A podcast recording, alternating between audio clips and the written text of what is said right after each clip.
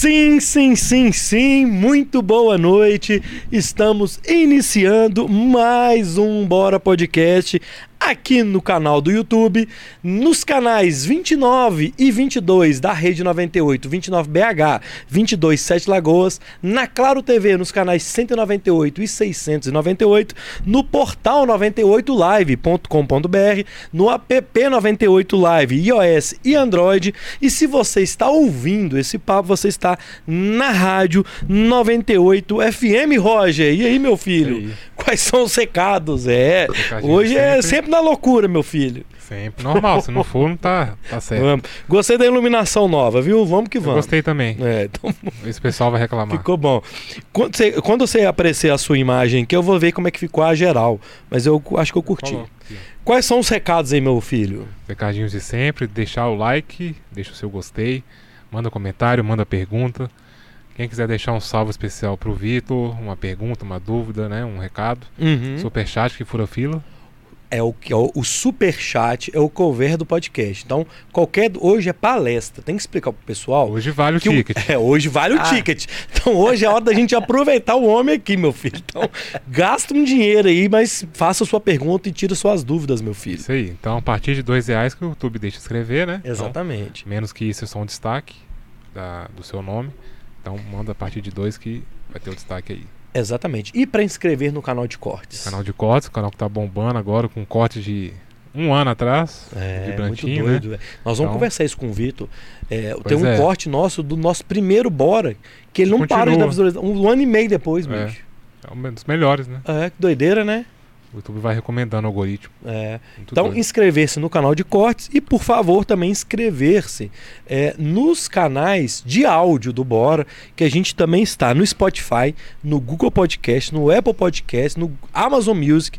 E eu, a gente está tendo muita, é, é, muita gente é, ouvindo o podcast, mas não está se inscrevendo nessas plataformas também, né? Então, se você está aí no ah, Spotify, legal. ouvindo a, a gente e assistindo a gente, que a gente também está em vídeo no Spotify Dá o seu inscrever-se aí, segue o nosso canal seguir, também. Né? É, na, seguir. é seguir. Nas plataformas de áudio. É importante também não só ouvir, mas também seguir o canal, né, não, Roger? Isso aí. Bora então, meu filho? Bora.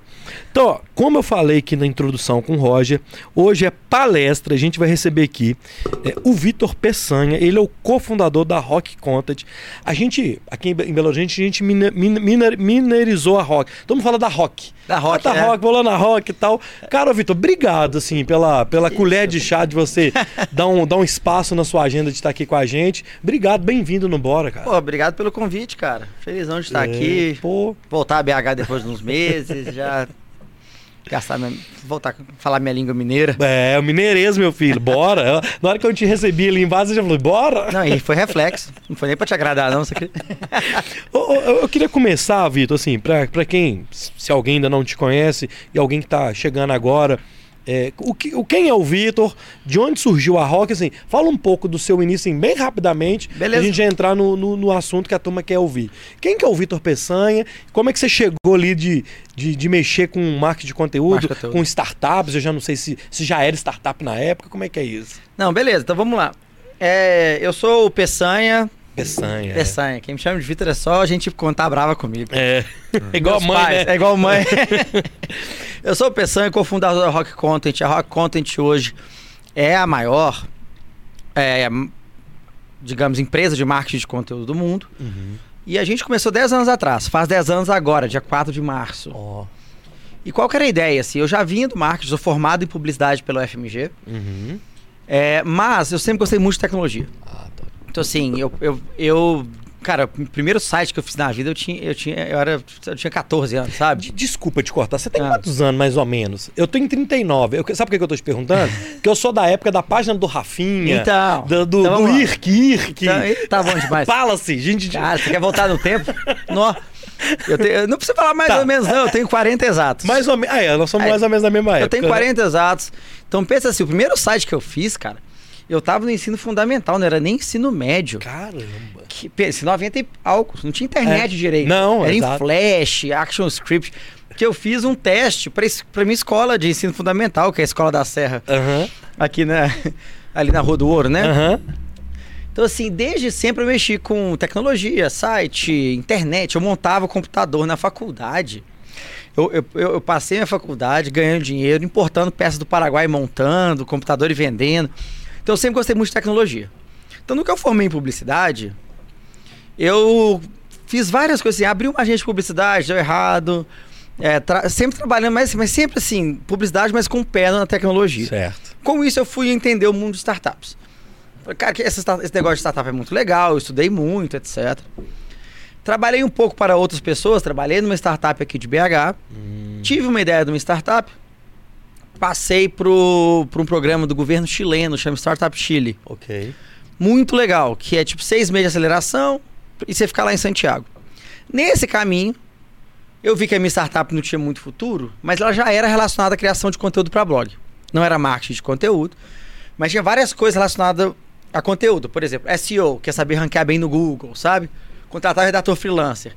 Então esse embrião da Rock já estava ali. Ah, tá. Aí no final de 2012, é, o meu atual sócio, meus atuais sócios, né, o Diego e o Ed, falaram assim, cara, a gente, ele tá, estava em outra empresa, deles também, outra startup, falou, dá pra fazer uma coisa melhor que é fazer marketing de conteúdo. Uhum. Porque o que eu fazia, eu fazia site muito otimizado para o Google. Tipo assim, para ranquear bem, para ter milhão de seguidor. Só que eu não tenho o menor orgulho disso, mas eram uns textos ruins, sabe? Textos de baixa qualidade.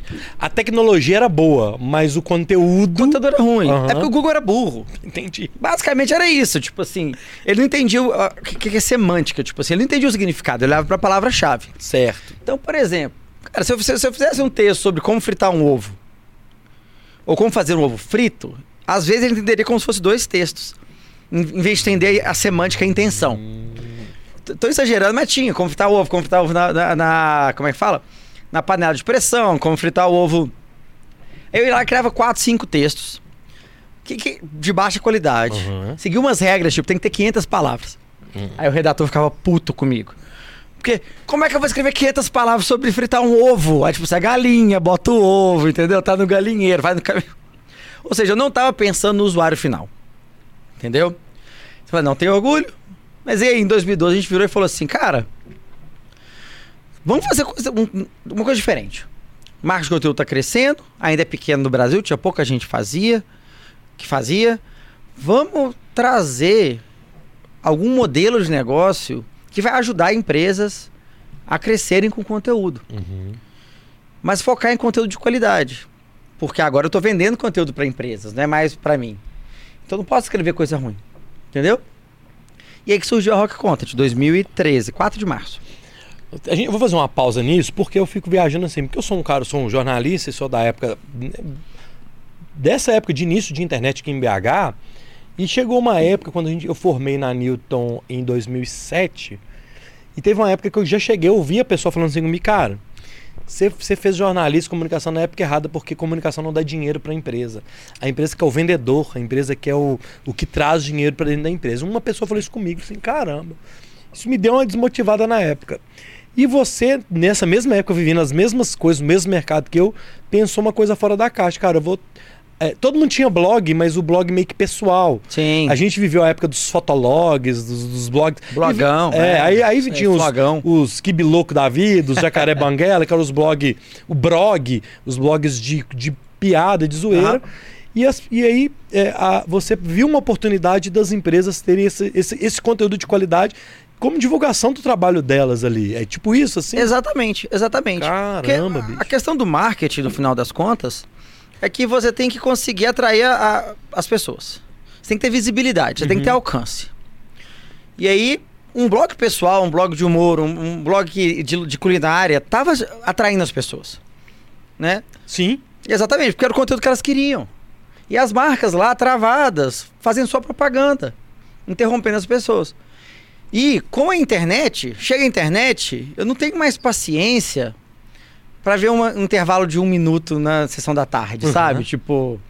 Você, eu não sei se você tem filho. Eu não. Tá, mas se você tiver. Eu tenho uma sobrinha de 13, que já é pré-adolescente. Cara, para ela, intervalo de comercial em, em, em, TV não faz sentido. Nenhum, né? Não faz sentido. Mas até a gente está acostumado. Propaganda no YouTube é 5 segundos. A gente fica apertando lá, desesperado. Passa! Você não quer os 5 segundos. Passa, desgraça. É, porque é, a é. gente tem o poder de escolha agora. A gente fala assim, se esse se esse conteúdo é ruim, ou se eu estou sendo interrompido, se a minha experiência é ruim, eu vou achar em outro lugar. Se eu, faço, se eu só faço propaganda falando do meu produto, o que ninguém está interessado, a pessoa não vai chegar até mim. Certo. Certo? Eu tenho que fazer um conteúdo que ajuda a pessoa. O meu produto vai ajudar a pessoa lá na frente. Mas antes dela querer comprar meu produto, ela tem um problema a ser resolvido. E eu tenho que ajudar a pessoa com isso. É não falar do meu produto a princípio. Existe uma jornada para vender, claro, é marketing. E atrair as pessoas com conteúdo de qualidade, sabe? Então tá, tava nessa mudança. E a atenção das pessoas é super disputada. E antes, era só entre produtores de conteúdo profissionais. Você passava can os canais de TV ou as rádios. Cara, pra você ter uma rádio, era. Cara, você tinha que ter uma licença, tem que ter. Pra você alcançar as pessoas com áudio. Hoje a gente alcança com podcast. Pra você alcançar as pessoas com vídeo, você tinha que ter uma emissora. Hoje a gente alcança com YouTube e outros canais e, e redes sociais. Então a atenção das pessoas não estava mais só difundida entre os grandes produtores, também entre pessoas normais criando conteúdo. Cara, mas você foi ver isso há, 15, há 10 anos atrás, cara. 10 anos atrás, ainda cheguei atrasado, mas. Já estava atrasado, né? É, não, cheguei cedo pro Brasil, né? Mas já, já tava rolando, uhum, não é novidade. Uhum. Não, em 2001, 2000, sei lá, que o termo marketing de conteúdo na internet foi cunhado pelo Joe Pulitzer, que era do uhum. Content Marketing Institute, sabe? Mas eu vi que não estava sendo feito aqui. E, não, e é uma mudança de mentalidade, uhum. né? Tipo, é uma mudança de mentalidade. É, é aquela coisa assim, cara, você vai ter que convencer o seu cliente a gastar dinheiro para não falar do produto dele. O cara fica louco. Ainda aquele cliente que sabe que se for uma empresa tradicional ainda tá pedindo designer para aumentar o tamanho do logotipo. Concordo. Era isso. Então foi um trabalho de educação. Tanto que uma das minhas premissas lá em 2013 foi: se eu vou ajudar as empresas a crescerem com marketing de conteúdo, eu tenho que crescer a minha empresa com marketing de conteúdo. Concordo. Então, antes de eu gastar um real em anúncio, eu fiz um blog, fiz um livro digital, um e-book, para as pessoas baixarem. Primeira coisa que eu fiz Fiz anúncio? Fiz. 2013, 2014, eu tinha que fazer anúncio para gerar demanda. Minha empresa era muito pequena. Tá. Mas em 2015, eu lembro exatamente, em janeiro de 2015, eu bati a minha meta que eu tinha de marketing só com o que a gente chama de tráfego orgânico, que é isso que você não paga, né? Que vem do uhum. Google, vem de outros canais. Eu desliguei anúncio. Nunca mais liguei de novo aqui no Brasil, né? Uhum. E, e a empresa cresceu com isso, entendeu? E aí foi interessante, porque aí direto, assim, o cliente fala assim, mas isso aí funciona? Fala, como é que você achou? Como é que você me achou? A pessoa, não, eu entrei no blog. Você acabou de ver que funciona, entendeu? o, é, hoje as coisas estão mudando muito. Uhum. Mudando muito mesmo. É interessante, tá? A gente está voltando para umas essências do marketing. Você é jornalista, né? Sou. Então, por exemplo, jornalismo, é uma criação de conteúdo de. Como é que fala? Mais noticioso mais factual, talvez? Mais factual. Ou então, assim, que a gente. Eu tô tentando achar o termo certo, que a gente chama de branded content, mas não é exatamente isso, não. Que aquele menos técnico tá voltando com muita força. Ah, sabe? Tá. Com muita força. Isso é muito legal. Muito legal mesmo, assim. Tipo, você tem empresas gigantes comprando newsletters. Tipo assim, comprando, fazendo redes de podcast. Uma empresa, que é uma empresa, tem cinco podcasts. Então, assim, pô, se você olhar hoje, é... Pois é, olha que viagem. Eu te cortei, Não, mas, mas, eu queria até que você voltasse nisso. Mas é uma coisa que eu tenho. É, são duas coisas que eu queria entender, em especial o marketing. Um podcast, tá? O, que a gente está aqui, que é o tá na onda. Em especial, eu falo aqui do público de Belo Horizonte. Todo dia chega para mim três, quatro podcasts novos. Uhum. Todo dia, todo, todo dia. Todo dia. Que tá desde a época que a gente tá, a gente é de maio de 2021 de 2021? Isso, 22. É isso, nossa, velho. Pandemia avacalhando tudo. nós, é, nós somos. De, olha aí, velho. Nós estamos desde maio de 2021. É, para hoje, tem um podcast só que continua. Nós e mais um. Uh -huh. Já começou mais de 50, cara. Mas o que eu quero te dizer é o seguinte: às vezes a marca ou, ou, ou, ou a empresa ela tem que entender que ela não vai imediatamente melhorar as vendas ou imediatamente melhorar. É, demora vai. um tempo para você poder criar o lead, ou criar um, um, um público, Exatamente. ou criar um consumidor. É isso, assim. É isso, é isso. Assim, quando você, quando você é uma empresa e você está no marketing, você tem que ter um equilíbrio. Tá. Entre você está construindo sua construção de marca a médio e longo prazo e a sua geração de receita no curto prazo. Os dois andam lado a lado. Tá? Dá até pra você correlacionar. É óbvio que dá pra você correlacionar os dois, mas aí são coisas muito técnicas que não. Mas assim, eu como profissional de marketing, eu tenho que entregar o que, por exemplo, meu time de vendas precisa. Eu okay, tenho. Ok. Mil, dois mil, três mil leads qualificados que eles possam conversar para virar venda. Isso é um trabalho, isso aí é, é bem específico. É o inbound, né? Que é atrai gente, converte em lead, qualifica, passa para o vendedor. Mas ao mesmo tempo, eu tenho que, que ir construindo a minha marca. Tá. Por N motivos, tá? Primeiro, marca é uma coisa emocional. Marca é a percepção que as pessoas têm de você.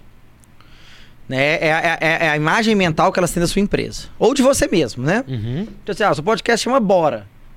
Você quis alguma coisa com isso. Todo neon. Você quis alguma coisa com isso. Você está construindo, tá? Essa construção é mais lenta. Só que ela é mais valiosa, tá? Por quê? Porque na hora que a pessoa gosta da sua marca, ela reconhece a sua marca, tá na cabeça dela. Cara, não tem algoritmo, não tem mudança de site, não tem nada que tira isso da cabeça das pessoas. Reputação não vem do dia para noite. Reputação é uma construção muito lenta, tá? Por exemplo, ah, eu quero vender uma caneca. Aí eu vou lá e faço um anúncio para vendo caneca no Instagram. Isso é como se você estivesse alugando uma casa, né? No dia seguinte, você tem gente vendo sua caneca, você tem gente comprando a sua caneca. Tem algo errado nisso? Não tem de maneira nenhuma. Se eu gasto um real e ganho dois, cara, põe dinheiro. Exato. Uhum. Tá? A mídia paga é bom demais. Só que na hora que eu desligo a maquininha, eu sumo. É, eu aluguei esse espaço. Eu sou expulso de casa. Reputação e, e marketing de conteúdo e canais, como por exemplo um podcast, é, é uma construção. Cara, eu tô fazendo a fundação, não dá para morar lá dentro, então você não tira nenhum proveito disso. Fazendo as paredes, não dá para morar. Mas uma hora você tem uma casa completa. Você mora lá dentro, você não vai ser mais expulso. Uhum. Então, assim, todo mundo que escuta o Bora Podcast, que é assinante do Bora Podcast, eles querem escutar o Bora Podcast. Tá? E se por um acaso eles estiver no Spotify, imagina que ele sabe que que dia que sai o podcast? Segunda e quinta. Toda segunda e quinta. Deu quinta-feira. Cara, deu um pau no Spotify.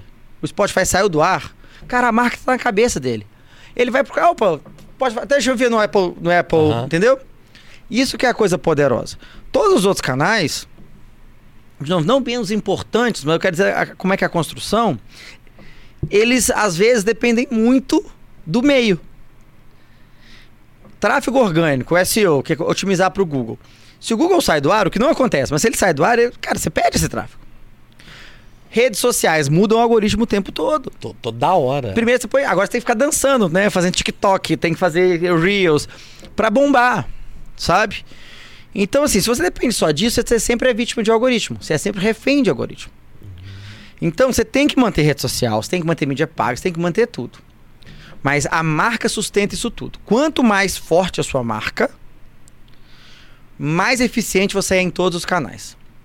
Existe uma diferença entre alguém que quer buscar um hotel, que vai no Google, procura hotel, e o Google já te dá a resposta. Aparece lá no, na página do Google, né? Imagina que tanto de site de busca de hotel. Olha que treta, né? Do que alguém que procura um Airbnb. Airbnb é uma marca. Então, se eu procurar no Google Airbnb e o Google me mostrar hotel, eu vou em outro lugar procurar. Ok. Entendeu? Então essa é a diferença. Alguém fala assim, eu quero um podcast sobre produtividade. Esse é um primeiro momento de descoberta. Cara, se por um acaso o Spotify estiver do ar e você não for recomendado, isso, meu, imagina meu podcast sobre produtividade, eu perdi esse, esse negócio. Eu perdi essa, esse possível é, ouvinte. Uhum. Mas passa aí, depois de um tempo, fala, cara, eu quero escutar o Bora Podcast.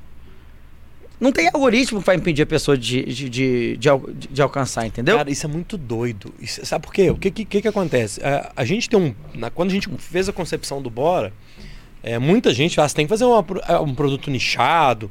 Assim, cara, eu tô em Belo Horizonte, Já é um nicho.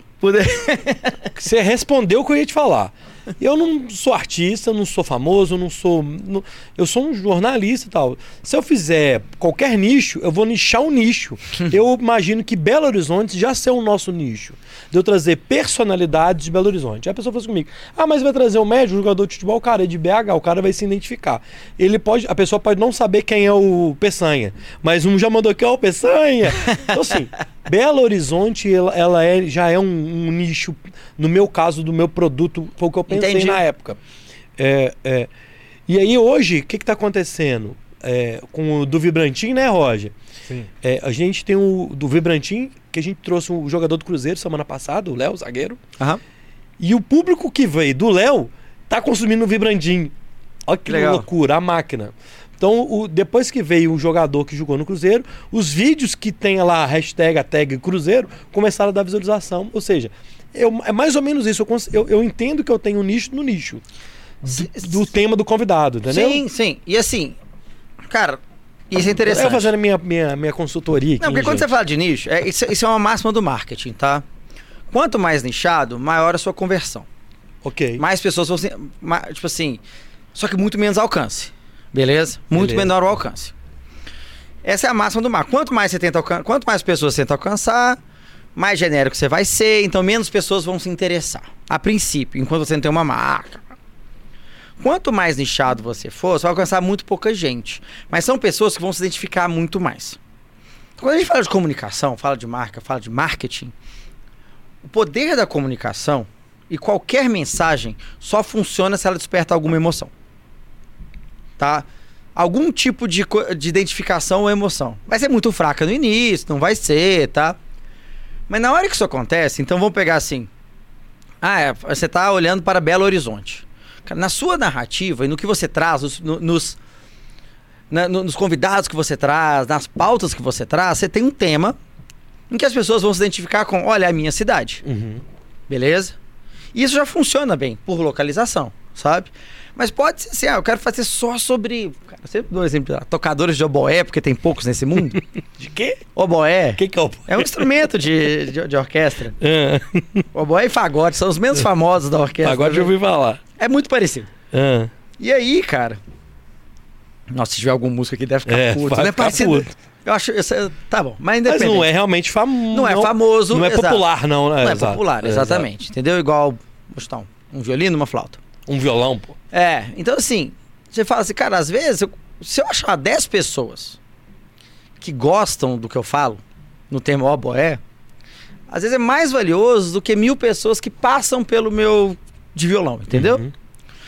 Isso que é o importante de se entender quando você pensa em nicho, quando você pensa em, em qual, qual audiência e qual tema você vai pegar. É assim, cara, eu, com quem que eu quero falar? Né? É uma das principais partes de você fazer qualquer tipo de conteúdo, até estratégia de marketing, é com quem eu quero falar. Porque o conteúdo bom, e mais a gente falou rapidinho, né? Que tipo, hoje as pessoas conseguem criar conteúdo e, e, e distribuir com pouquíssimo investimento inicial, né? Você, assim, cara, mas eu tô competindo com as grandes, tem muito dinheiro. Cara, mas as grandes estão tentando atingir muita gente. E conteúdo bom não tem nada a ver com a qualidade técnica, sabe? Quando eu come comecei a gravar vídeo, pô, eu tenho vídeos com 100 mil visualizações, cento e tantos, que eu comecei a gravar em 2013. Eu só tinha, eu tinha uma webcam e aí eu comprei um microfonezinho melhor, porque o microfone é importante. Mas, pô, vai, mas, mas eu tô competindo com gente que tem dia fazer uns vídeos legais. Cara, conteúdo bom é o que as pessoas gostam. É o que resolve. Eu sei, a minha frase é: resolve o problema de um público específico no momento que ele precisa. Aí vai, cara, Givenchy, marca de perfume contratando Brad Pitt, não vai ter metade da visualização da carreta Furacão. Porque as pessoas se identificam e acharam legal o entretenimento da carreta Furacão. Entendeu? Eu tento sempre falar, cara, você quer fazer conteúdo? Não, não se preocupa. É conteúdo educativo? Só investe num bom microfone. Porque não dá para fazer com um microfone uhum. celular. Mas câmera de celular já é o suficiente. Daí pra frente, cara, se você conseguir achar um nicho e falar bem com esse nicho, com coisa que eles identifiquem, que eles gostem, aí você vai crescendo. Caramba. E depois você expande, entendeu? Caramba, você me respondeu o que eu te falei. Se você tem um conteúdo que identifica o cara ali, o cara vai ver. E a gente tem alcançado disso. Enquanto você estava respondendo, tá procurando aqui, que eu acabei. Eu mandei há poucos dias pro, pro Roger um, o histórico da nossa origem de, do tráfego. O nosso, no último ano, o nosso segundo termo mais pesquisado no YouTube é Bora Podcast. Exato, isso é o que a gente chama de branded, né? Que, que é brand é marca, né? E na hora que você, você tem algo. foi respondendo, eu fui lembrando. E isso aí vai subindo, entendeu? Aí, óbvio, você tem que ter um equilíbrio, tá? É tipo assim, à medida que você vai subindo, mostra que você tá ganhando marca. Isso é muito poderoso. Tá? Porque as pessoas estão buscando por você. E aí você tem que fazer um trabalho que é, é um misto disso uhum. e também de pessoas que não procuram por você, porque são as pessoas novas que vão começar a procurar por você. E aí o seu trabalho, né, que um podcast por definição já é assim, o YouTube mais ou menos, é fazer com que as pessoas, por exemplo, assinem seu podcast. Que é um desafio que eu tô pra Que é o desafio. É. Por quê? Porque é aí que a pessoa fala, cara, eu quero saber quando a pessoa quando sair o próximo bora. Eu quero saber o próximo. Eu tô aqui, ó, disposto, eu tô marcando o que eu quero saber. É muito sucesso quando alguém reclama que você esqueceu de mandar sua newsletter. É, é muito bom, sabe? Tipo assim, pensa o tanto de conteúdo que você recebe todo dia, o tanto de e-mail. Ah. O tanto de estímulo na TV, no YouTube, né? O tanto de coisa. E a maioria é, é lixo. E alguém falou assim: Eu quero saber quando sai o próximo Bora. Essa pessoa vale muito. Assim, 50 assinantes de podcast vale mais do que 5 mil seguidores de Instagram. Vale mais que 10 mil seguidores de Instagram. Entendeu? Doido, é isso que a gente tem que saber quando a gente pensa em audiência, né? Que doido. É, isso vale para empresa grande, vale para empresa média, vale para cara, vale para cara tá começando. Vale para pessoa física, se, se você tá interessado em ter algum tipo de visibilidade, como por exemplo, profissional liberal, sabe, consultor, essas uhum. coisas. Caramba, ó, galera, vocês viram aí que o, é, né, o homem é bom demais. Eu quero mandar um salve pra Terezinha que tá aqui com a gente, boa noite. A Roberta Andrade, boa noite. O Rogério, boa noite. A Graziele tá aqui com a gente. O João Oscar também tá aqui com a gente. Todo mundo que estiver chegando aí, mande a sua pergunta, mande a sua mensagem. O Guilherme Jorgui, que já falou, manda no chat, eles ficam mandando no meu WhatsApp. Manda no chat, gente, que é o seguinte. Eu vou chamar o comercial aqui do o primeiro bloco aqui do Bora Podcast. Eu vou chamar o comercial e já já a gente volta com o segundo bloco com o Vitor Peçanha, o Peçanha lá da Rock Content. Chama o comercial e meu filho. A gente tá no comercial na rede, só coloca o, o, o, o cabo aqui, ó. Faz assim, ó. Isso. Beleza. Pronto, que ele, ele, tá... ele me incomodou. Ele tá, ele tá revoltado. Não, puxa ele aqui assim, ó. Isso, ah, pronto. Foi, foi. Então agora a gente vai pro segundo bloco, beleza, Roger? Podemos ir? Podemos. Liberado. Estam... É, 3, 2, 1, vamos lá. Estamos de volta com o segundo bloco do Bora Podcast. A gente está recebendo hoje o Vitor Peçanha, ele é cofundador da Rock Content. É o maior, a, maior, a maior empresa criadora de conteúdo do desse, desse mundão de meu Deus, meu filho. Oh, você já deu uma aula no primeiro? Eu, é porque eu estou querendo fazer só as minhas perguntas. Então, eu vou, eu vou tentar fazer um. Depois eu volto para a gente falar mais de podcast. Beleza. É, eu queria falar um pouco dessa diferença, assim. É, o marketing da gente, do, da empresa que quer fazer, começar um marketing de conteúdo versus a mídia paga. Uhum. É, existe uma, um, uma regrinha. Vou dar um exemplo, tá? Talvez o Roger vai começar agora uma empresa lá de camisetas roxas. Beleza. É, e ele procura a empresa. Se tem alguma dica para cara que ela. Oh, é, primeiro começa com o seu, o seu inbound marketing ali, depois você gasta uma grana, ou então gasta uma grana primeiro para você já ter uma visibilidade.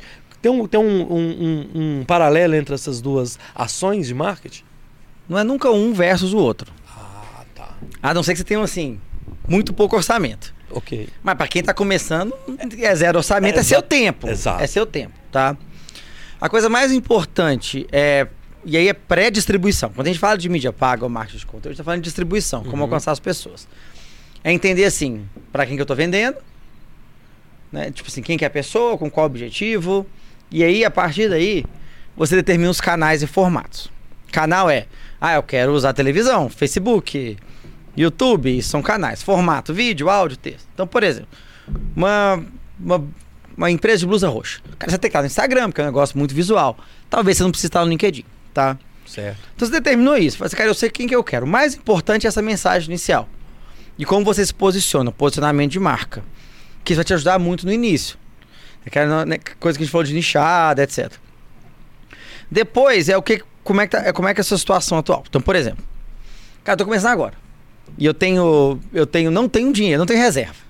Uhum. Às vezes você não tem receita, mas você separou uma grana lá para começar a fazer. Cara, você tem que começar a vender rápido. É mídia paga. Ah, tá. Porque não dá pra você ficar. Um blog vai demorar meses para dar resultado. Tem que girar ali também, né? Uhum. É, tem que fazer mídia paga. Mas qual? Não, tem que abrir um Instagram. Você tem que fazer seu Instagram. Então você monta o perfil no Instagram. Faz a lojinha lá e tal. Faz a lojinha, mas aí monta uma estratégia de Instagram.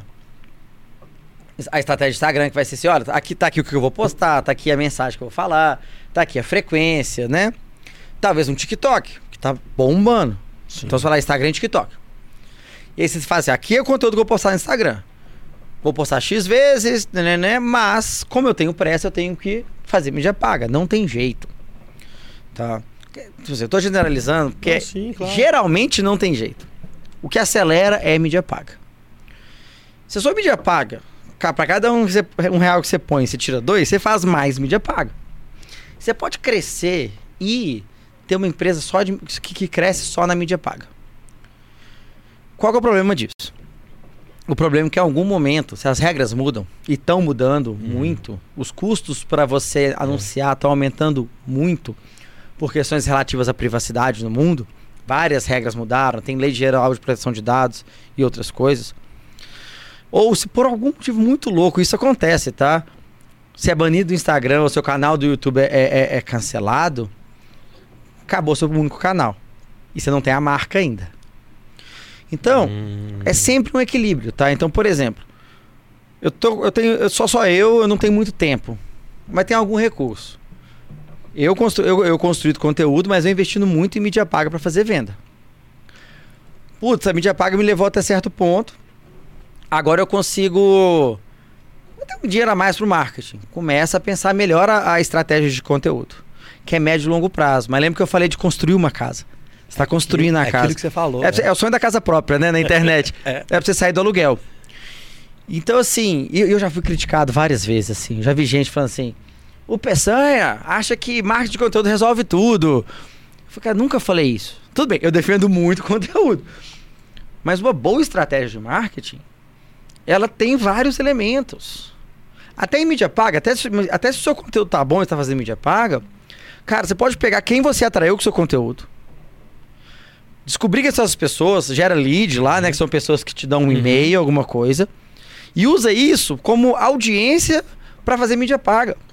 Sim. Porque na hora que a pessoa que já viu sua marca, porque ela chegou no seu blog, viu seu YouTube ou, ou seu, seu podcast, viu uma propaganda sua, o seu custo por clique, o seu custo por vai muito mais baixo, porque você faz negócio e você interage com marcas, nomes que você tem familiaridade.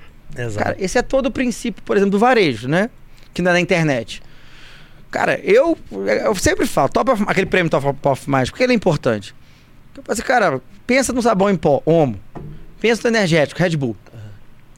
Aí você tá lá na, na gôndola. Você tá lá na gôndola, aí você vai olhar, você fala, eu quero Red Bull ou aquele outro esquisitão assim, que você nunca viu na vida? Você vai no Red Bull. E isso vale pro, pra, pro marketing digital. Uhum. É, cara, eu já entrei nesse blog umas três, quatro vezes. Eu já fiz o curso do Peçanha. A gente tem vários cursos online. São 560 mil alunos. Então, na hora que eles forem falar assim, ô, na hora que eles forem pro mercado, já não estão no mercado, ah, preciso de conteúdo. Por mais que meu concorrente seja mais barato, por mais que eu tenha um concorrente na hora que ele vê o meu nome, ela ou ele, ele vê meu nome, fala assim: ah, isso aqui é Rock Content. Eu, eu uhum. conheço essa marca. Mais chance de fazer negócio. E por mais que seja uma propaganda pela qual eu paguei. Então, um bom marketing, ele não difere, ele, ele não separa, ainda está longe disso. Eu, eu, eu, brinco que eu quero, a ideia tem, mas tem que juntar. O bom marketing é assim, cara, o que que a minha marca, o meu conteúdo, minha mídia paga, podem trocar de informação para potencializar todas. Pode crer. Entendeu?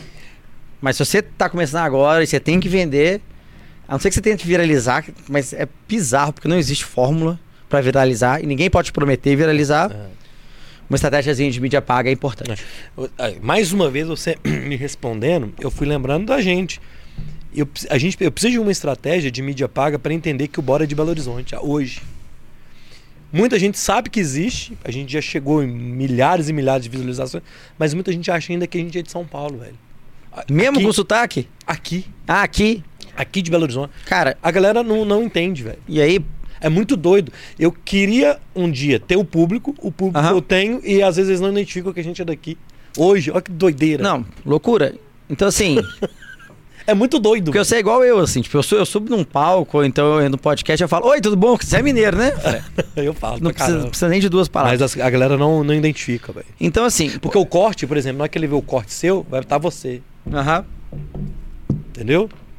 E aí que entra. Se você, se você quer se posicionar com essa coisa da mineiridade, do Belo Horizontinismo, isso não é uma palavra, não, mas Belo Horizontinismo, entendeu? É. Se aí você quer, você quer se posicionar, tem que achar canais que é. às vezes estão relacionados a isso. Então, por exemplo. A 98. A 98. Ótimo. É. Beleza. Ah, eu quero fazer um negócio na, na, na, internet. Cara, você pode, por exemplo, o Instagram de um amigo meu, que é o Ruas de BH. Uhum. Que ele fica postando foto de Belo Horizonte. Ele tá enraizado na mineiridade. Cara, beleza, ele tem. É, influ, é como se fosse influência, apesar de ser uma Sim. pessoa. Mas sei lá, não sei quantos seguidores ele tem, mas são seguidores que estão interessados em BH. Então você poderia falar com ele. Uhum. Entendeu? Ah, algum portal. Eu nem sei, tem. Algum portal de conteúdo de Belo Horizonte. De Belo Horizonte. Uhum. Então, assim, é onde você está se posicionando. Sabe? Ah, isso aí, querendo ou não, você vai pagar para estar tá lá. Mas. Mas a audiência já demonstrou interesse. Você sabe onde seu público está. Se é isso. Entendi. Que é o seu caminho. Ah, eu quero fazer mídia paga, aquelas Google Ads, Facebook Ads. Aí você tem que fazer uma segmentação loucona. Uhum. Pegar Instagram. Tem que fazer uma segmentação que vai falar assim: eu quero. Quem curte o Ruas BH, eu tô coisa na cabeça que é do ah, amigo é. meu. Nós falamos dele antes. Né? É. Então, assim, quem curte isso, eu quero anunciar pra esse povo também. Certo. É uma outra maneira. Segmentação geográfica. Tem várias maneiras. Boa. Então é aquilo. Você escolheu. Aí né, não faço de ser muito técnico, mas você sabe o recorte de pessoas que você quer com a mensagem que você acha que vai ressoar com essas pessoas, existem N técnicas de você olhar e falar onde eu acho essas pessoas na internet. E com mídia paga tem ferramenta pra caramba. Caramba. Ó, vamos lá, já tem super chat aqui, vou mandar aqui o do Roger, Roger, do Rogério Carlos. Ele mandou aqui, ó, 10,90. Boa noite. Teria um case especial de sucesso da Rock? Cara, deve ter vários, mas eu queria de, cli de é, cliente da Rock? Ou da Rock como Rock? Eu acho que vamos fazer duas perguntas em uma então, já que então ele mandou, tá. já que ele mandou um super chat. Eu queria, vamos fazer o seguinte, é, quando você falou dos cursos, uhum. eu lembro da até na época que eu estava fazendo a pós lá na PUC e até eu mesmo, época de procurar emprego, que tem lá os cursos da Rock, que são cursos que as pessoas incluem no currículo, ou seja, são cursos que te dão uma prova uma prova social, uma prova profissional de que você fez um curso qualificado. Sim. É, isso é muito doido, né, cara? Assim, quando você abriu uma empresa há 10 anos atrás, de saber que o Roger vai me contratar e no, meu currículo tiver feito um curso lá, é um curso que tem um certificado de qualidade naquilo, que não é, uma, não é um instituto de educação, mas é um instituto Exato. profissional, né? Cara, Isso é, é um case é, é de loucura. sucesso da Rock, né? Eu falo que esse é o meu maior case de sucesso. Aí, ó. Assim, eu tenho muitos queijos de sucesso da Rock. Porque, por exemplo, pensa uma empresa que não investe em, mar, em, em mídia paga. Para crescer, para ter 400 funcionários, comprar duas empresas no exterior, sabe? Uhum. No exterior agora investe em mídia paga. Por quê? Porque lá é como se eu estivesse começando do zero. do zero. Mas vou pegar Brasil aqui. Se você vê uma empresa que cresce pro tamanho que a Rock ficou, a maioria tá gastando uma grana em mídia paga. Eu acho isso um grande case. O case da Rock University, que a gente chama de Rock University, que são os nossos cursos, ele é muito legal por causa disso. São 560 mil alunos registrados. Desses, 200 mil já tiraram alguma certificação. E a gente está educando o mercado. Ah, pô, mas você consegue medir quantos deles viram clientes? Não. Mas eu sei que a minha empresa é top of mind com o nosso marketing de conteúdo. Eu consigo medir é, o que a gente chama de branded searches, que é busca de marca no Google. Eu sei avaliar quando. E, e metade delas tem a ver com curso. Uhum. Olha aí. Exato. Eu sei avaliar que à medida que as buscas por marca vão crescendo, aparece mais oportunidade. Entendeu? Então, assim, é um case que eu gosto muito. Não só porque, beleza, tá gerando negócio para mim, é difícil de medir, mas é que a gente está educando o mercado. Uhum. Né? A gente está fazendo com que o mercado fique melhor. Está sendo marketing, cara. É uma troca, é gerar valor para gerar negócio. Né? Então, assim, eu tenho que fazer uma coisa legal para as pessoas. As pessoas têm que gostar. E eu adoro ensinar. E isso gera negócio para mim. Então, assim, esse é um case muito legal. De cliente é mais complicado eu falar, porque. É, um... Ruas de BH. É, não, não, não. É porque, tipo assim, é porque eu de cabeça aqui, eu não trouxe a lista de clientes que eu posso falar. Mas, por exemplo, tipo assim. Mas eu tenho cliente. Cara, eu tenho cliente de faculdade. Tem alguns, né? Uhum. Que começou comigo, sei lá, uns dois, três anos atrás, tinha zero alunos, que é médio por inscrito, para ter, sei lá, 8 mil inscritos Caramba. vindo do blog. Uhum e da estratégia de conteúdo. Aí, Outro me inscritos, tipo, no, no, no, mês, eu acho. Uma coisa muito louca, assim. Ou é no mês, ou é em uhum. seis meses. É uma coisa muito louca. Mas mesmo assim, na hora que você apresenta, fala, cara, olha isso. Aí a gente teve gente, a gente teve. Cara, tem muito cliente, uhum. porque no final das contas, a gente tem que mostrar resultado para as pessoas. Então a gente tem uma metodologia que depois de um tempo mostra, olha, você conseguiu mais cliente, mais inscrito, mais alguma coisa por esse conteúdo. E aí você posso falar, a gente fez um blog pra BIC, Poder das Cores, ganhou prêmio, meu, lá na França, cara. Isso ficou um negócio super legal, sabe?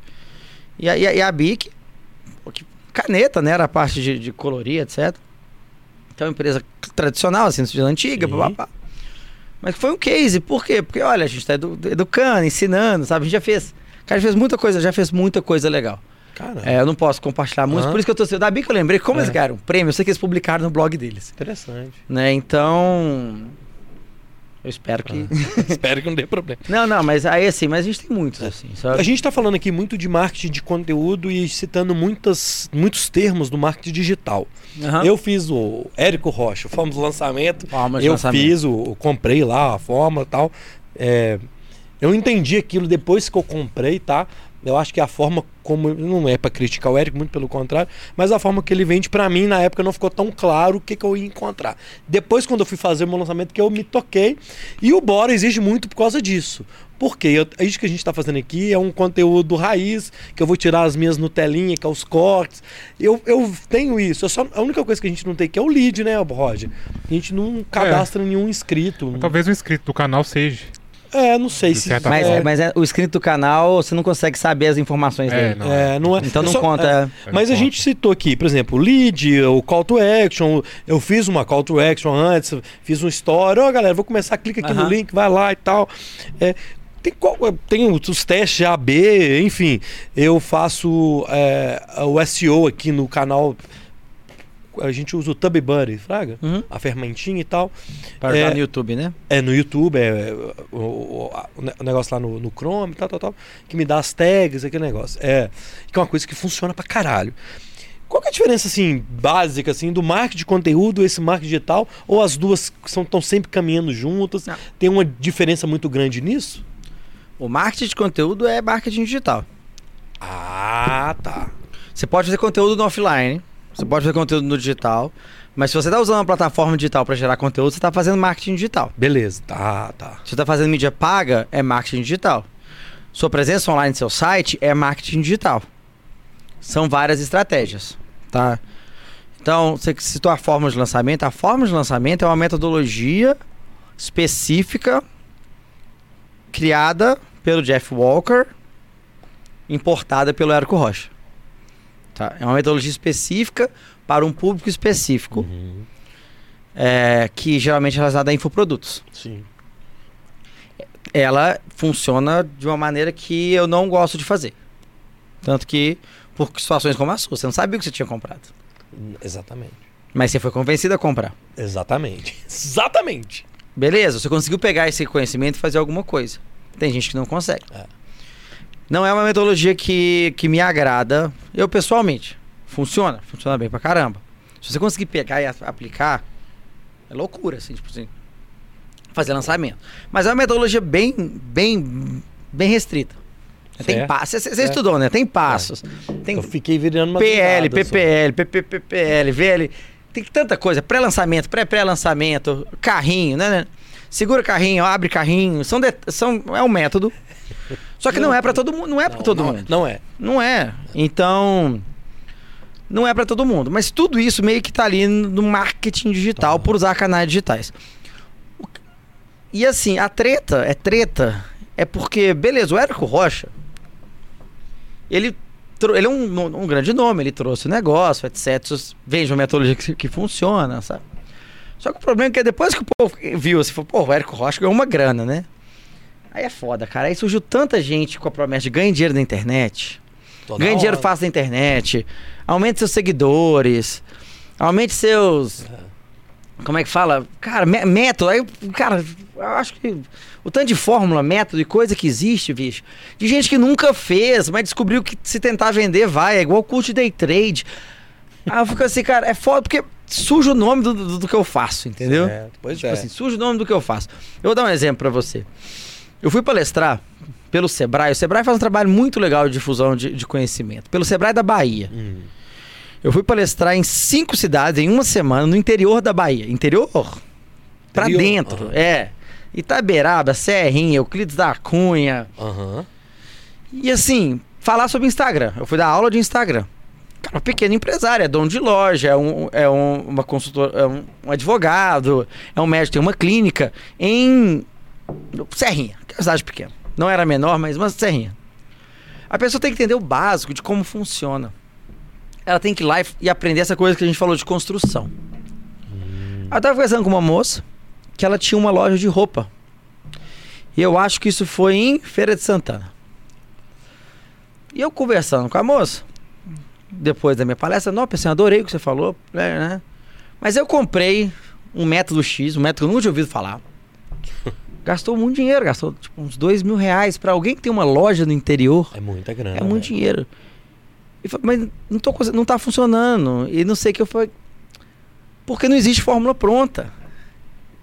Mas assim, e alguém te convenceu que existia uma fórmula que, que ia te dar resultado pronto. Eu fiquei muito puto.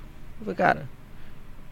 Eu fiquei muito puto. Porque uhum. assim, tem uma coisa que não existe no marketing é fórmula pronta. Tipo assim, toda fórmula você tem que pôr, você tem que colocar um pouco de do seu entendimento, da sua crítica ali.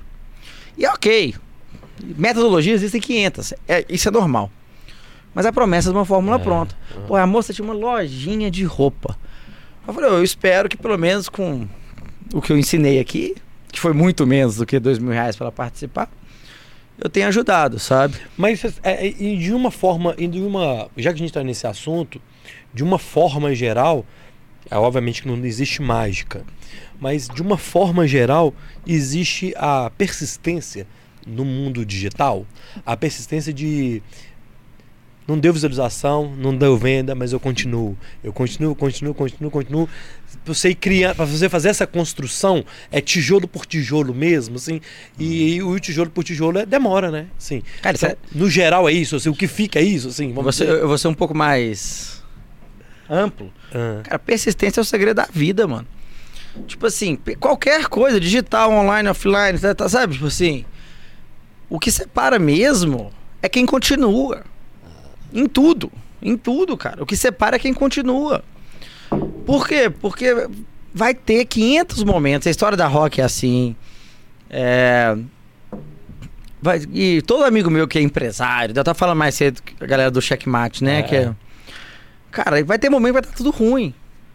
Então, assim, a persistência é o segredo de tudo. Então, no marketing digital é. Então, voltando ao marketing digital, a, a, a, merda é que existe alguém promovendo sucesso rápido, que não existe. E aí fala, ah, mas a persistência, você tem que persistir. Só que quando a gente fala de marketing, que não tem regra pronta, mas existe mentalidade e metodologia. Estou uhum. fazendo isso aqui. Você tem indicadores que te falam que dá certo e que não dá certo. Cara, passou X tempo, você sabe que deu errado. Você muda para o próximo, você tenta diferente. Sim. Você ajusta.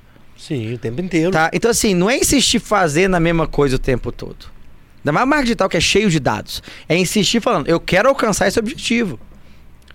Eu quero crescer. A Rock, ela já teve 20 versões. Se você pegar a primeira Rock Content, ela tinha, era uma coisa, hoje ela é outra. Uhum. Tem o mesmo nome. E, por, mas, e a mesma missão. Que é fazer um marketing melhor e ter um impacto positivo no mundo. Essa é a missão da empresa, beleza? Cara, a ferramenta que eu vou usar, cara, não funcionou, troca, sabe? Você vai mudando, você vai adaptando, até porque o mercado ele vai mudando o tempo inteiro, né? Exato. Então, a questão do marketing digital, que não tem fórmula pronta, não. Mas o método tá aí. Você sabe o que olhar, você tem que saber como testar e ver o resultado. Sabe como testar e ver o resultado. Uhum. e persiste por um tempo. É SEO, a gente falou várias vezes, cara. Ninguém consegue ter muito tráfego em menos de seis meses. É raro. Um ano, talvez você tenha alguma coisa boa, sabe? Marca, anos também. Então, assim, é, é, é verdade essa. A persistência, ela, ela, ela vale para tudo. Só que você também tem que ser pé no chão, ainda mais marketing digital. E falar assim, isso aqui deu certo, não deu certo. Se você faz mídia paga, você pode testar rápido, isso é muito legal. Cara, deixa eu testar TikTok aqui. TikTok é muito interessante, anúncio para TikTok. Mas você vai fazer anúncio para TikTok. Faz teste A, faz 10 testes. Mas, cara, não deu certo. Você pode chegar a uma conclusão rápida de que, às vezes, minha audiência não tá no TikTok, uhum. entendeu? É, mas tem que, tem, que, tem que ser muito. Cara, você quer, você quer empreender? Você quer criar algo novo? Você tem que ser muito persistente e muito ruim de estatística. É isso. Porque 95% das empresas vão falhar. Aí você olha pro número e fala, né? É, a minha vai dar certo. É um otimismo, é muito otimismo, cara. É muito otimismo. Eu sempre falo com, com gente que quer empreender, falo, você tem que ser muito otimista. Porque se você deixar de acreditar em uma coisa que, que só existe na sua cabeça, ela deixa de existir uhum. no mundo.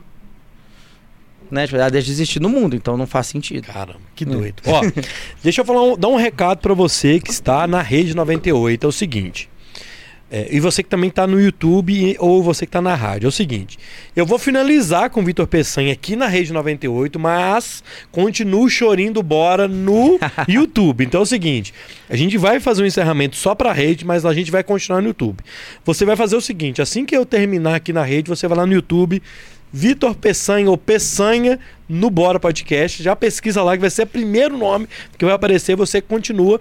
Nós vamos falar aqui de Elon Musk, nós vamos falar Não. de redes sociais, nós vamos falar de mais algumas perguntas aqui pra gente fazer o chorinho do Bora.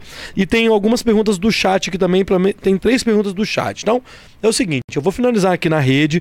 Agradecer muito, Peçanha, por você ter dado essa moral pra gente aqui na Rede 98. Obrigado, cara. Que isso. A gente deseja um 2023 de muito sucesso para você, para as empresas e, e, muito conteúdo pra gente produzir. Manda um recado final pra turma da 98 aí, por favor. A turma, cara, eu só espero que tenha sido útil.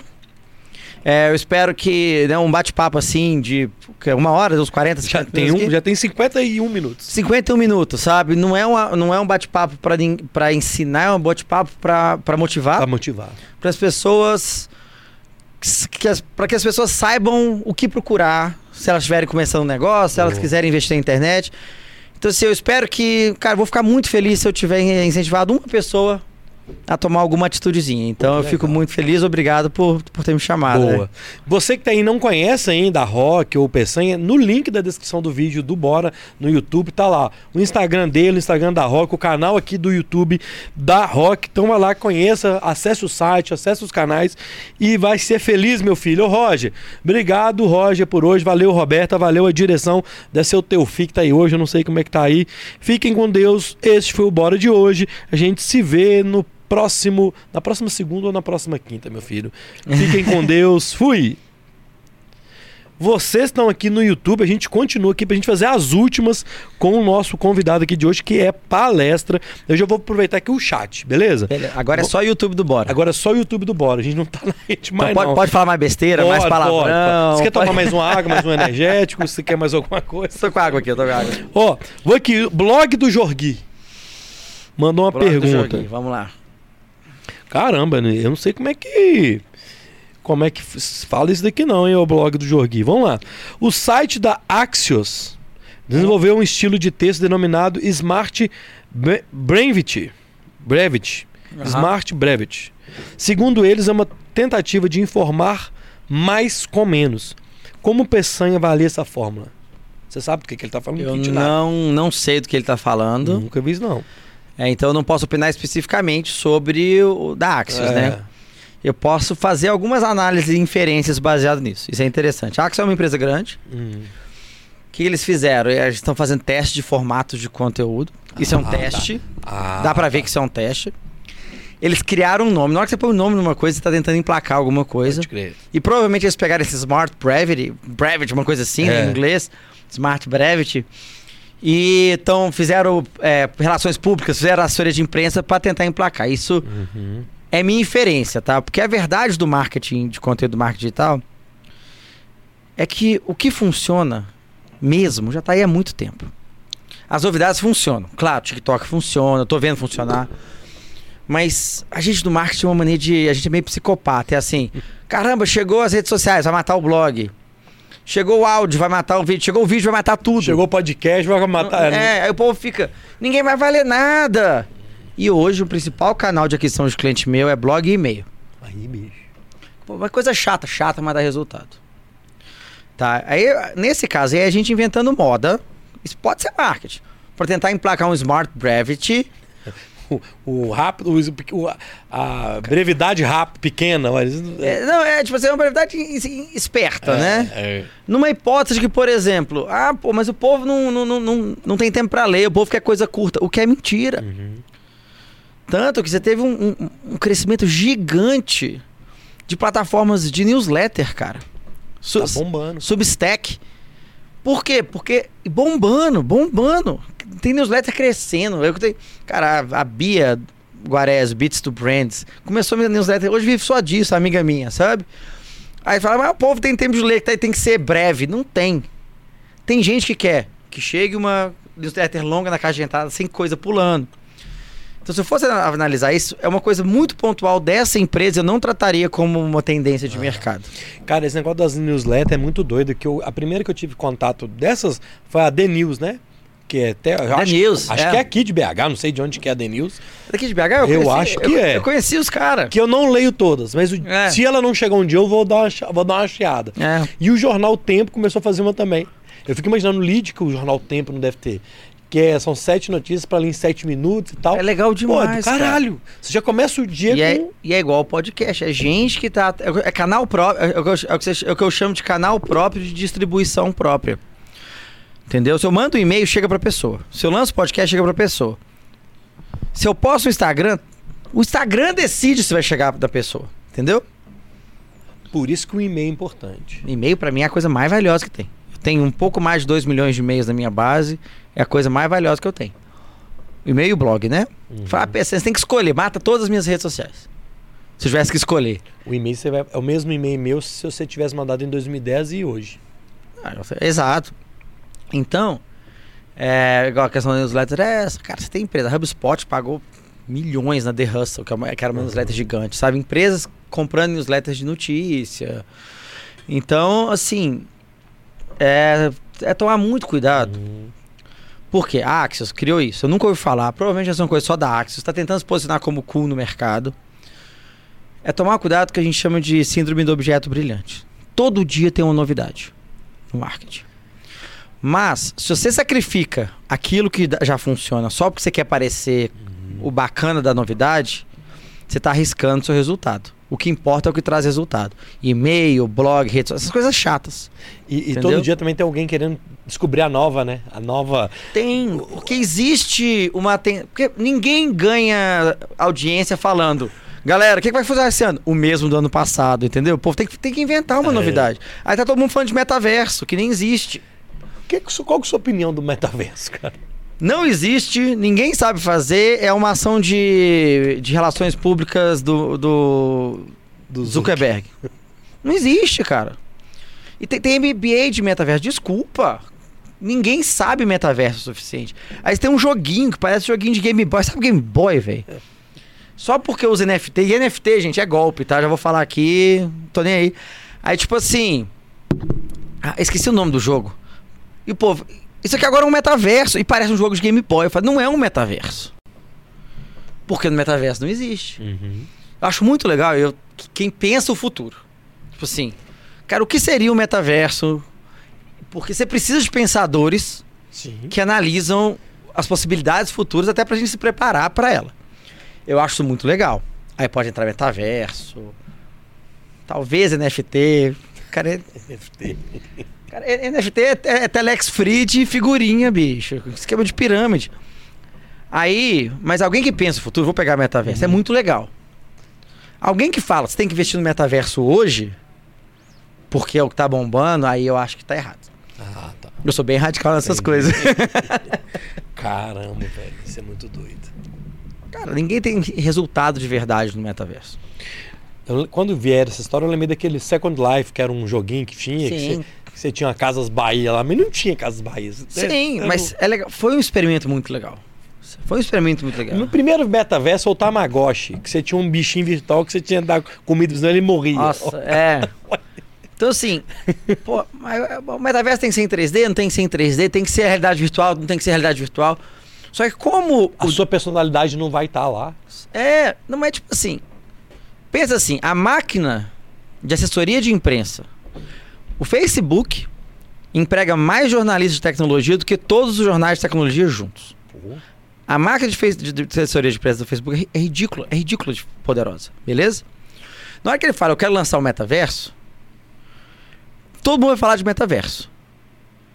Na hora que todo mundo vai falar de metaverso, as outras empresas falam, cara, eu tenho que estar tá nessa. A empresa que fazia jogo de videogame fala, agora a gente é metaverso. Empresa que vai lá e faz jogo, coisa que não tem nada a ver com 3D, VR, é, é, essas coisas, fala agora, por quê? Pra parecer bacana, entendeu? Tô tentando lembrar o Axie alguma coisa Infinity. Lembra que o jogo, é isso né? mesmo. É. Axie Infinity. Isso aí, cara. É. é uns bonequinhos, é tipo um Pokémon. É, um Pokémon, né? é Pokémon de Game Boy Advance, aí é. você fala uma empresa de metaverso. Pra galera. Só mudaram o nome, né? Só mudaram o nome. O jogo online sempre foi metaverso. RPG online, MMO. É, aí depende do que é a definição de é. metaverso, né? Tipo assim, o Zuckerberg, porque e aí, se eu pegar umas, umas, definições de futurologia, tem que ter uma coisa de persistência, tem que ter uma coisa de presença, de identidade, de quem está perto disso. Roblox é o que está mais perto e olha lá. Nossa. E eu falei, eu brinquei antes da gente estar tá aqui só no YouTube do Elon Musk, e eu quero jogar um make tudo num balai só. Sobre as big techs, que você já falou um pouco do Facebook aí. Facebook, Twitter, TikTok, etc. É o blog Jorginho manda aqui. Atravessam crises em todos os sentidos. Os governos querem regulá-las e caiu também os seus faturamentos. Como ele prevê o futuro delas? É, mudou até a questão do iPhone, mudou. É, é, ah, não, aí é, é, é uma. E aí... aí tem o Elon Musk com essas brigas de governo, com o presidente, com política dos países. Que, qual o futuro dessas big techs, cara? Nossa, é difícil demais de falar. Porque é o seguinte, cara, toda empresa, quando vai ficando grande demais, ela acaba tendo um impacto muito grande na sociedade. Uhum. Muito grande. Todas de mineradora a big techs a fabricante de carro, tá? Porque uma hora, quando você fica muito grande, você tem um papel maior na sociedade, Sim. você tem um papel maior, você vai lidar mais com o governo, etc. O que está acontecendo nas big techs? Aí, assim, alguns, os casos são diferentes, tá? Ah. Mas que, que, que, afeta mais o marketing. O que está acontecendo hoje? A questão de privacidade. Uhum. Por quê? Porque o Facebook não é uma plataforma de mensagem, é uma plataforma de comunicação, é uma plataforma de coleta de dados. Beleza? Para anúncio e para outras coisas. Google é um buscador, beleza, que dá dinheiro, mas também é uma plataforma de coleta de dados. A Amazon é uma plataforma de coleta de dados. Tá.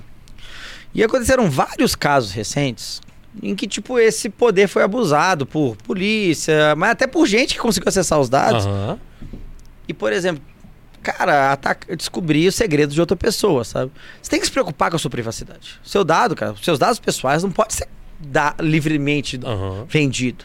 Nos Estados Unidos é, aqui no Brasil é mais difícil. Então o governo está regularizando muito, está começando a regulamentar isso. No Brasil LGPD, Europa GDPR, são leis. E questão do antitrust, porque o Facebook comprou o WhatsApp, comprou. Tá, as empresas são muito grandes, cara. E a gente está num mundo muito bizarro que as startups, quando elas começam a crescer muito, nenhuma, poucas vão ficar grandes de novo a maioria vai ser comprada. Uhum. Beleza. TikTok veio da China, então isso diferencia um pouco, sabe? Snapchat, que ainda é grande, porque o fundador já era bilionário quando ele fundou o Snapchat, porque senão ele teria sido, teria sido vendido, claro. Tem um texto que eu gosto muito, é tudo muda quando o fundador dirige um Porsche. É por isso que o Snapchat não foi vendido. E o que está acontecendo? A pressão está vindo. Beleza? A pressão está vindo. Porque principalmente Facebook, vou pegar o Facebook, Cara, o seu algoritmo determina o que as pessoas veem, o que elas leem, e querendo ou não, consegue mudar opiniões, uhum. consegue afetar opiniões. Consegue, entendeu? Consegue radicalizar as pessoas. Sim. Então, assim, você pega um, o Twitter também. Você pega o algoritmo que, que, que valoriza quantidade de interações e visibilidade e respostas, porque isso, me, isso dá mais visibilidade para anúncio, por exemplo. você tem um algoritmo que favorece brigas e polêmicas. Sim. Se você fala algo que todo mundo concorda, né? E aí o que está acontecendo? As, as Big Techs estão se autorregulamentando. A Apple, beleza, aqui no Brasil não é tanto, mas nos Estados Unidos, iPhone é o mercado quase todo, é bizarro. A Apple falou, a partir do iOS 14 tem dois anos. Agora, os aplicativos, vou simplificar bem, não podem trocar informações sem a pessoa, sem o consentimento da pessoa. E aí, assim, cara, 10%, 15% das pessoas consentiram. O que, que, o que acontece nesse momento? Os seus anúncios ficam muito menos eficientes, porque eu não consigo mais anunciar para aquela pessoa exata, eu tenho menos dados. No que você fica menos eficiente, você anuncia menos. No que você anuncia menos, o Facebook perdeu 10 bilhões de dólares estimados por causa dessa mudança. Caramba. Aí você tem a questão da. Por isso que o Zuckerberg também quer investir muito no metaverso. Ele sabe que ele está correndo risco. Aí você tem a mesma situação com com Google, você tem a mesma situação com Twitter, sabe? Então o futuro das big techs, se eu fosse chutar assim, é, principalmente dessas de comunicação, tá? Google, uhum. cara. O que o Google põe, tanto que tem que tomar muito cuidado, porque o que o Google põe na, na, na primeira página é a informação que as pessoas vão ler. Se ele for um pouquinho tendencioso, ele pode mudar muita coisa. Uhum. Então, assim, querendo ou não, ele criou uma responsabilidade para ele que também não pode mais existir sem nenhum tipo de controle. Entendeu? É uma briga bizarra, que, por exemplo, putz, eu tenho um negócio de notícia, ele vai lá, pega a notícia do meu site, beleza? E mostra no Google, sem a pessoa clicar. E aí? Chat GPT, que é a inteligência artificial. Cara, ele conseguiria. Hoje já dá pra ele fazer o seguinte: escutar o Bora Podcast, transformar em texto, resumir. E alguém procurar, me fala aí o que, que o Bora Podcast falou. Aí apareceu um texto resumido. O povo não vai saber que, não vai clicar, você não vai ter. Então, assim, é um mundo é. muito complexo. Então a gente está indo para um momento em que o tamanho das big techs ficou tão grande e, e, a, e a, questão de privacidade, de dados, de abuso, está tão precisando ser regulamentada que agora elas estão tentando ficar achar o cantinho uhum. e ver até onde é que elas vão. Ah, mas estão passando. Cara, o Twitter, que o Elon Musk chegou e falou: galera, vou tacar o terror aqui. já vai passar aperto na Europa porque existem leis. Né? Então, assim, eu acho que a farra dos dados está diminuindo, vai diminuir. Uhum. Independente de Big Tech, não Big Tech, é natural. Eu acho bom, eu gosto disso. É, eu acho que vai acontecer. Tipo, assim, o Facebook perdeu muito valor de mercado. Ah, ele... O próprio usuário está edu... tá se educando melhor para usar as plataformas também. Né? Tem isso também. Ah. Mas eu acho que vai ser um, um, princípio de as big techs com medo do governo se adaptando. Eu acho que uma ou outra vai se ferrar. Muita gente está apostando, por exemplo, lá que o TikTok pode ser banido dos Estados Unidos em 2023. Scott Calloway, que é um, que é um cara famoso, previu isso.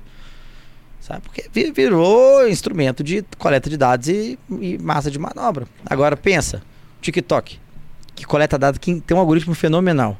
Se esses dados estão sendo compartilhados com o governo chinês, é um problema. Né? Então tem, tem uma galera que prevê, cara. Talvez 2023 o TikTok seja banido, não sei. Mas isso é um exemplo de que, cara, a regulamentação vai vir. Isso vale para tudo. Caramba. Já que a gente está falando disso, para a gente ir caminhando para o fim, a gente está aqui num podcast, assim. Uhum. E a gente, quando a gente começou Bora, já tinha os podcasts famosos lá de São Paulo. A gente comentou isso aqui antes, é, em off, é, antes de a gente começar. É, e muita gente fala, ah, isso aí vai acabar, ninguém quer saber. Ainda mais depois do Monark, da polêmica do Monark, as pessoas talvez não querem se expor, falar uma coisa, pode ser cancelada, perder um emprego, enfim. Você acha que ainda esse nosso mercado de podcast, estou falando legislando em causa própria, né? Uhum. É, ainda, a, ainda tem mercado para isso? Tem demais. Ah, tá, tá aquecido, não tá? O que, que você vê, o que, que você vislumbra de podcasts assim?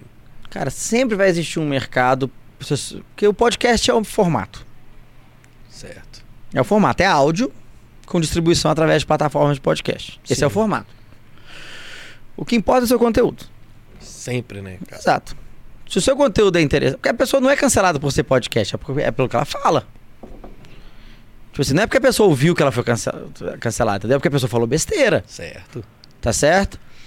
Então, vai ah, mas e o formato podcast? Tá super forte, tá crescendo pra caramba. Por quê? Porque a gente tá no momento dessas mudanças todas de dados, em que os canais próprios, em que, as, em que você consegue gerar uma marca, fazer com que as pessoas voltem sem depender de algoritmos, que algoritmos dependem de dados, e aí tem uma confusão, estão se valorizando. Entendeu? Ah, mas vai, todo mundo gosta de escutar podcast? Não. Não. Aí é a sua escolha. Você quer que seu conteúdo chegue a mais pessoas? Você pega o podcast e põe no YouTube. Você pega o podcast e faz clipes para as redes sociais. Você pega o podcast, faz uma transcrição ou um resumo para o seu, pro seu, pro seu blog, por exemplo. Tá certo? Porque o conteúdo não é o formato. A parte mais difícil do conteúdo não é produzir. A parte mais difícil do conteúdo é a essência dele, é o que, que você tem para falar. Então ninguém é cancelado por formato. Entendeu? Então o problema não é podcast. A questão do podcast é que se eu quiser aqui agora com você, eu falo coisas. É mais fácil sair coisas sem filtro, isso é verdade. Tipo, porque eu tô escrevendo um texto, sempre tem. Escreve, revisa, é. escreve, revisa. Podcast não. Vou falar uma besteira aqui, sai sem filtro. Que tem, né? Sim, claro. Um problema comum da humanidade é, é claro, falar antes uhum. de pensar. Então deve ser, é por isso que acontece mais com podcasts. Mas tem tanto podcast aí que tá bombando e crescendo e que a galera ama, com, contando casos legais, uhum. que não dá pra você atrelar ao formato, entendeu? Ao canal. Então, assim, como estratégia de marketing, eu sou a favor de você tem podcast, ter vários formatos, porque depois, depois você tem a essência, é fácil. Eu sou muito a favor de sempre levar para e-mail. Pois é. É tipo assim, galera, se você quiser acompanhar aqui o Bora Podcast, assine nossa newsletter que você ainda vai receber uma dica extra, pá, porque aí você tem a, a, informação da pessoa. É até mais fácil de você conhecer a pessoa, de conversar. Por exemplo, se você quiser fazer uma pergunta agora para quem está escutando, você vai ver quem pegou, quem está escutando agora, etc. Mas não é direto, não tem como a pessoa clicar Sim. um botão e responder. Se fosse assinante de e-mail e você quiser saber se eu. Qual é o seu episódio favorito? Qual o tema que você gosta mais? Você mandaria um e-mail com um formuláriozinho e voltaria. Entendeu? Mas assim, não, tem muito espaço para podcast. Todas as polêmicas, você falou do Monark e tem sei lá quantos outros. Por que, é porque... que o povo gosta de uma polêmica, velho? Por que, que o povo gosta de uma polêmica, bicho? Isso aí, aí, aí vai entrar num lado da psicologia que é bizarro. O povo gosta de uma polêmica, gosta de uma. De um... Não só gosta, como é amplificada, né, pelas redes sociais. o Monark, que é um retardado, posta. Quem gosta dele, curte e compartilha. Quem não gosta dele, compartilha. Aí ele, aí ele cresce. Ele tá rolando isso agora com esse negócio lá de Brasília lá. Ele, tá, ele só tá soltando loucuras. Exato. Mas e sabe que tem muita gente que descobre isso e otimiza para isso, Uhum. Tem gente que otimiza para falar polêmica. E tem gente que acha que vai ter, pela polêmica, vai ter mais visibilidade, né? Mas tem. tem então, assim, como os algoritmos né, fazem isso crescer. E, cara, tudo que dá, gera uma resposta. Legal, eu falei de resposta emocional. É. Então, se falar uma polêmica muito absurda, a chance de gerar uma resposta emocional é muito alta. E as pessoas respondem a isso, a coisas absurdas. E o povo foi testando. Cara, e se eu falar, eu vou dar uma de Kanye West, sabe? Mas ele é louco mesmo. E se eu falar que o Hitler era gente boa? Que ele literalmente falou isso. E se eu falar que os judeus têm que. Ah, deixa pra lá, perdoa. É. Cara, é o nível que o cara chegou. Mas isso gera uma resposta emocional, negativa ou positiva. Nesse caso, negativa na maioria das pessoas, claro. E ele vê, cara, olha a visibilidade que isso dá. Então, assim, e aí, quando você fala, aí fugindo até um pouco do marketing, mas isso é uma coisa que é, que é muito importante para quem trabalha com comunicação, ou na vida também. Uhum. Se você quer, por exemplo, ser um gestor, ou então ser um bom profissional, vai uma dica que não é de marketing. É um exercício muito difícil. Mas toda vez que você for responder alguém numa situação, cara, de trabalho, tensa, antes de você responder, tenta nomear a emoção que você está sentindo. Que aí você para, pensa, e na hora que você faz isso, você fala assim: se eu responder agora, eu vou responder. Entendeu? Cara, gritar com o chefe, sabe? Tipo, quem. Falar, sabe? É só isso. Explodir, né? Explodir. Mas aí você tem. É foda. Então, assim. E normalmente, quase sempre, você vai ter uma outra atitude. Se você. Você vai ter. Às é. vezes, cara. Às vezes. Você pessoa... pode até querer. Você pode até mandar o cara para aquele lugar, mas de uma outra forma. De outra forma. E até quando você compartilha, às vezes, sabe quando a pessoa compartilha um, um, um, uns dados falsos? Uhum. Tipo assim, 20 mil. Eu vi um desses recentemente, onde eu li sobre essa questão de nomear e entender. Assim, tem, tem um dado que saiu aqui que é 20 mil nos Estados Unidos. Era uma coisa assim: 20 mil crianças são sequestradas por hora. E, compartilhando no Facebook. E a galera bombou. falei, cara, se você parar e pensar, qual que é a minha reação? Porra, é paia 20 mil crianças serem sequestradas. Eu tô puto com isso. Mas deixa eu fazer um cálculo. Vim 48. Cara, que 40, é 48 mil crianças por dia. Vezes 365. É óbvio que isso é mentira. É, não, não, não que 480 por dia, pô. É óbvio que isso é mentira. É. E foi amplamente compartilhado, porque a pessoa tomou uma atitude e o botão de curtir e compartilhar é um clique só. Rapidinho. Isso não é feito por acidente. Foi no. Foi, entendeu?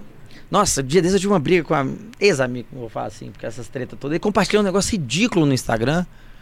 Eu falei, cara, você não pode concordar com isso. Não tem cabimento.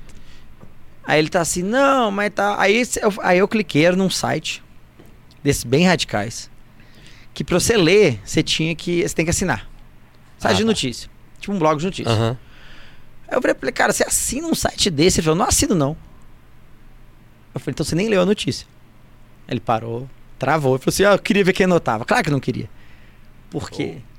Não, então assim, e não adianta. E, e aí, não, mas tem tanto detalhe, as plataformas são otimizadas para isso. Exato. Entendeu? O Twitter fez um teste um tempo atrás que era interessante. Se você retweetasse algo sem clicar, ele falava: Você tem certeza que você quer retweetar algo sem, sem ler? Sem ler.